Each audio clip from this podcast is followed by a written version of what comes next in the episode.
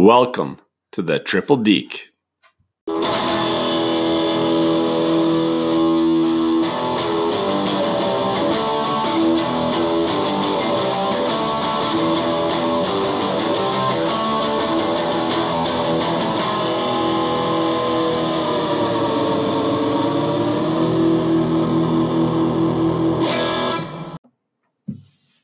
Hello, folks. Welcome back to the Triple D. Welcome back. We're here. We're ready to talk. We're better than ever.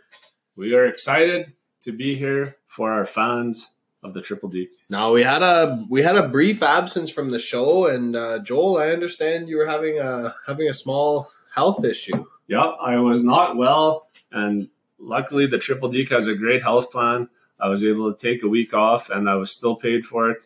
But now I'm back and not better than ever. Well, this is the only job I know of where you could just have a week off and and not have to do anything and still get paid. Well, I deserve it. Anyways, we better uh, we better get things fired up because we have got go. one heck of a show for you here, folks. yes. the season's underway. We're into week four, and I think teams are starting to get an idea where they stand. That's right. We have uh, some teams that are looking very good and some teams that are not looking so well at all. We actually have three teams that are at 3 and 0 right now. Okay. I don't know if you knew that or not, but we have uh, Stubby Speech Impediment, Dad Smith at 3 and 0, Team Christmas, Roddy at 3 and 0, and Mikey Clark at 3 and oh. 0. Oh, the legend himself. You know, I'm I'm happy to see Team Christmas. You know, he was kind of kind of lower in the bottom end last year, and the South End Slappers they've they've had a rough few years. I think he was better last year, but but had some troubles before that. But I'm really interested about Dan Smith because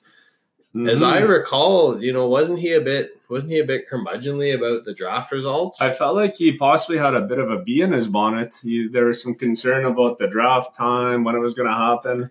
And you know what? If that's what a bad draft gives you, then, you know, give me a bad draft time every t- every day. Dan Well- Smith is gonna be happy with that, S-H-I-T. yeah, and I guess it just you know it, it just goes to show you you might not feel the best coming out of your draft, but that doesn't mean it's time to be a Richard Ponick.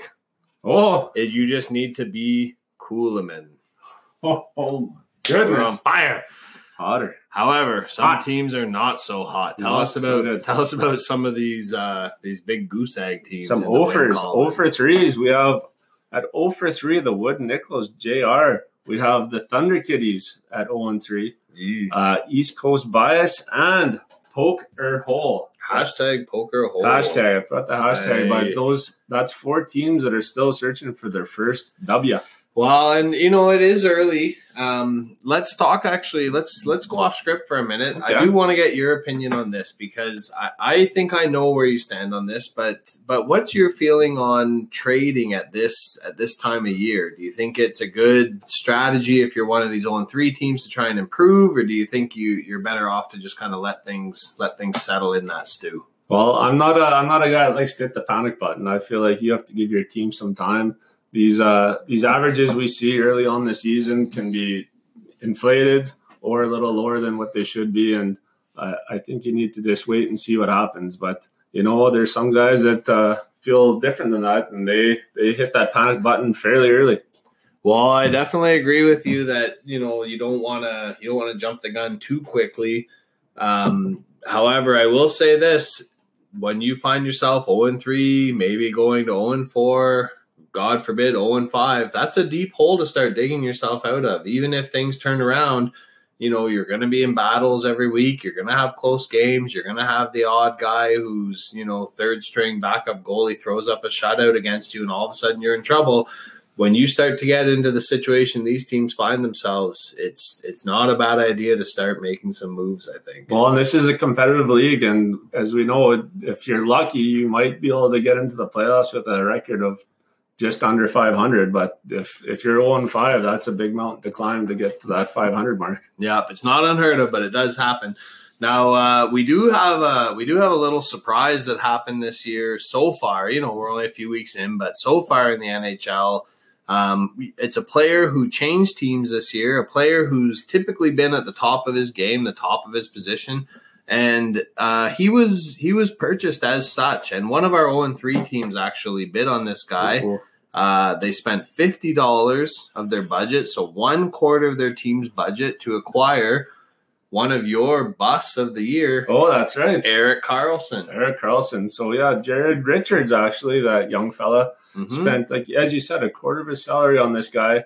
Um, as I understand it, his average at this point is one point four, which you know for a, a defenseman that maybe you uh, you paid a few bucks for, that wouldn't hurt you too much. But um, he's rated thirty third out of all defensemen at this point, which is not good. And you know, uh, like you said, it's early, and you would expect things to go up. But I think that that I think that that kind of inaction on his part is really one of the things that's that's hurting the Wooden Nickels. When you when you put twenty five percent of your team's budget into one player, you're pretty much relying on them. You know, being a being a high ones or maybe low twos average, and having the potential to go out and get you four or five points on a given night, and we just haven't seen that so far this year from Karlsson. Or the potential to have a guy like that as trade bait later on the mm-hmm. season for a, a big goalie or someone else that you need on your team to even it out. Yeah, that's true too. So, you know, hopefully it's just an anomaly. Uh, there is always the chance that it's just a case of too many cooks in the kitchen. You know, you've got Karlsson playing alongside Brent Burns. Those two have been kind of in the top three defensemen every year, but maybe playing on the same the same NHL team in San Jose is just you know proving to be unproductive for. I, th- I think JR took a gamble on that. He thought this was going to be a home run. There's going to be, you know, these guys are both going to be 2.0 guys all season long. And so far, that gamble has not paid off for JR. well, but it's not ogre till it's ogre. That's right. And just in case you're listening, uh, Mr. Richards, and you are looking to upgrade at defense, currently there are three full time players, well known defensive studs such as Alex Petrovic, Oh, Filip Hronek, hmm, and Neal Pionk. those guys give me shivers. Well, they're shivering their way to a 1.5 average, and I'm sure at this point the Wooden Nickels are happy to take whatever they can get. He, he's in a real pickle. A real pickle. Um, anyways, let's move along here. We've got uh, we've got a little bit of a segment that I like to call trade trouble. Oh, And trouble. So we we had an interesting, you know, breaking news announcement on our first our first ever the inaugural episode of the podcast. And what you told us was that there was actually a movement by one commissioner who shall remain unnamed Mhm. to put a limit on the number of trades. That's right. You know, there's this person in question thought maybe uh, you know trades aren't should be considered a serious thing, and if you're gonna make it, you know, let's not get crazy. Let's only make trades if it's a something that needs to be done, not Mhm. just for shits and gigs. hmm So we've kind of looked, we've kind of looked back, and there haven't been too many trades. You know, the odd one for one or two for two. I myself have been involved in a couple of you know small time backup goalie for player type Mhm. trades, and I think it's I think it's mostly worked out for both parties. But there have been two enormous A couple trades, blockbusters. and interestingly enough, it involved the same two teams. And even more interestingly, it actually involved three of the same players in both trades. So the initial deal that we had was uh, Team Wilson sent um, sent Ekholm, Holtby, Pavelski, and Benn across to Team Boner, and Team Boner sent Ovechkin, Noah Hanifin, Claude Giroux, and uh, Bishop in goal back to Team Wilson. So not a bad. Trade. It was a big trade. I know, uh, you know, listening to the chat, uh, it seemed like there is a few thoughts, and maybe Wilson finally uh, got the upper hand in the trade. got the got the best of the old boner there, I eh? think so. But interestingly, 2 Uh-oh. weeks later, we had another trade going back the other way. Going going back to Team Boner was Alexander Ovechkin, along with defensive stalwart Josh Manson, and going over to Team Honest Wilson was Gustav Nyquist, his old friend Braden Holtby, and Ekholm on D. Sort of a similar deal in some ways. Well, kind of odd. Ovechkin, Ekholm, and Holtby both went for a quick cup of coffee on someone else's team and then came back to where they started from. So at the end of the day, when you look at the when you look at the end result, basically Team Wilson ended up sending Pavelski, Benn, and Manson across, and in return got Hanifin, Giroux, Bishop, and Nyquist. Now we did notice as well that Hanifin within the week was dropped. Lasted a week on Team Wilson. Now he's on uh, Team uh, Boner. No, Or sorry, Team- Team, Dingus. Team Dingus, your team. I'm on a too much dick talk here. So you know, we kind of we kind of added things up. We looked at the averages. We looked at last year's, and all said and done, it's not a bad trade. You know, Team Wilson kind of ended up with two starting goalies out of the deal, and Team Boner ended up with basically no starting goalies. But here's my question: Do you think that this is simply a deliberate effort of Team Wilson, Team Honest Wilson, to try and break his own trade record? You know what? I, I feel like Team Wilson is possibly looking to do that again, but you know, maybe all this heat on him, maybe this is the year he he brings it down a notch or two. But you know, maybe this these two trades would be called much ado about nothing because in the end, not a whole hell of a lot happened. Well, you know, we'll just have to wait and see.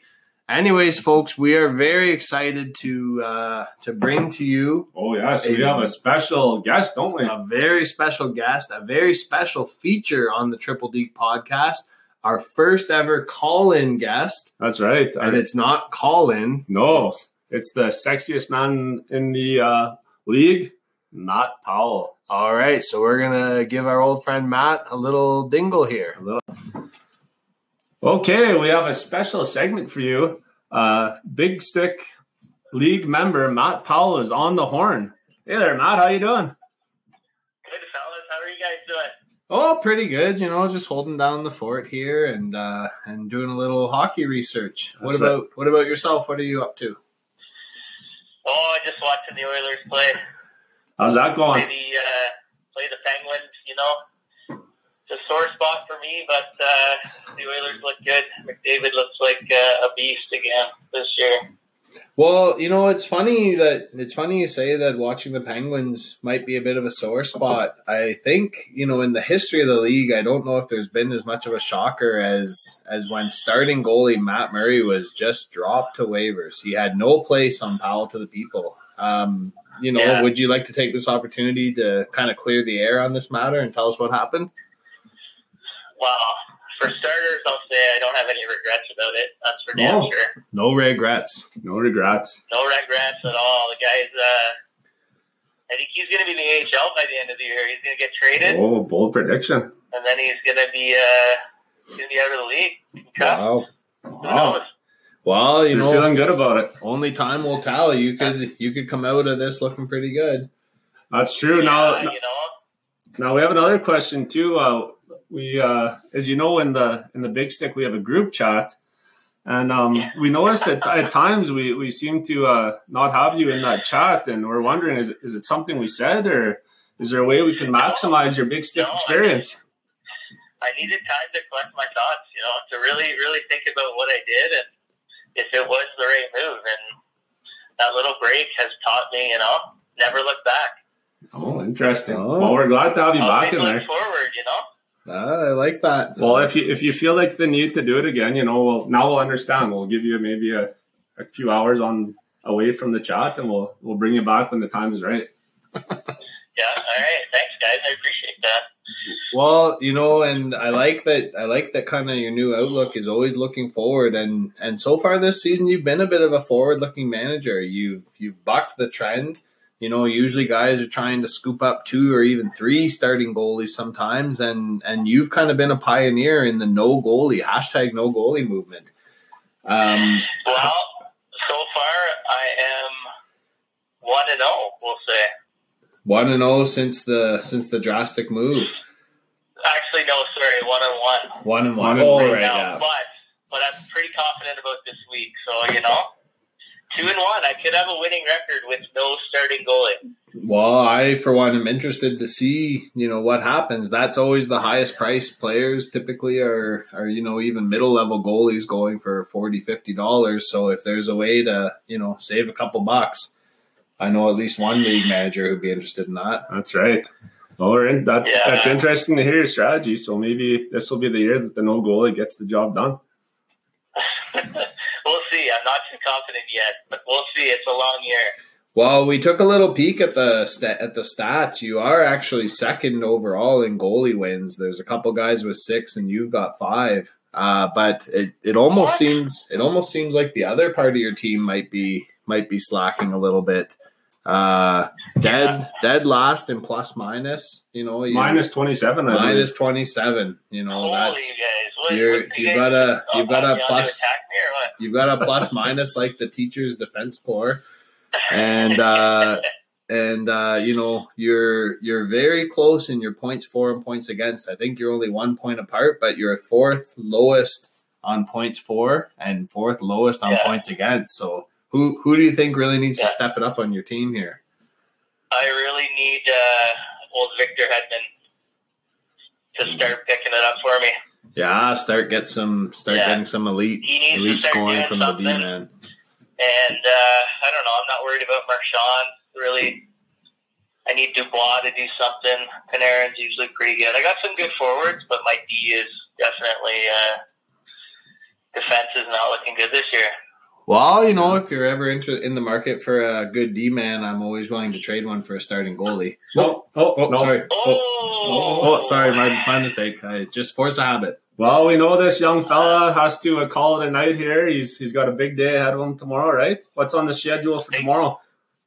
big day, you know, big big morning, and then uh, get to the old job and try and teach some mold some minds of the Oh. youth here out in Calgary. Well, that's good. Well, it was good to talk to the Big Six sexiest uh, manager, and we're Hey. good to hear from you. What? Rude, I'm right I here. just I No. just want to say, you know, I appreciate the uh, the call, appreciate the guest honors, and uh, I'm up for doing it whenever you guys want. You know, whenever you need some some uh, tips from the West Coast, you know, let me know. Some hard hitting analysis from Matt Powell. Well, I'm sure we can make this happen again soon. And, uh, Yeah, you know, we it's can uh, see how it goes. You know, I'm So- always available. Sounds right. good, buddy. All right. Well, it's been a pleasure. We'll talk to you later.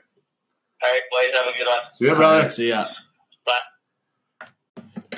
Oh, wasn't that nice catching up with our old friend Matt Powell? Well, bless his heart. He's a good man, and it was good for him to call in. You know, he, he had some insight for us, and he wasn't afraid to to talk from his heart.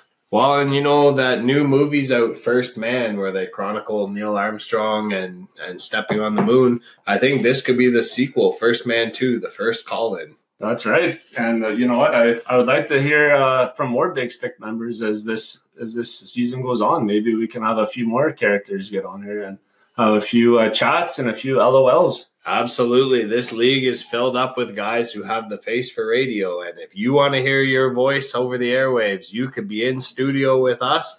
Or if you're far away, you could certainly call in and join us over the air that way. That's right. So that kind of wraps things up for another week, Joel. Uh, we got a few days. Yes. We got a few days left. Make sure everybody's checking their lineups, checking you know, checking their goalie goalie starters. No mistakes. And remember, Don't be a boner.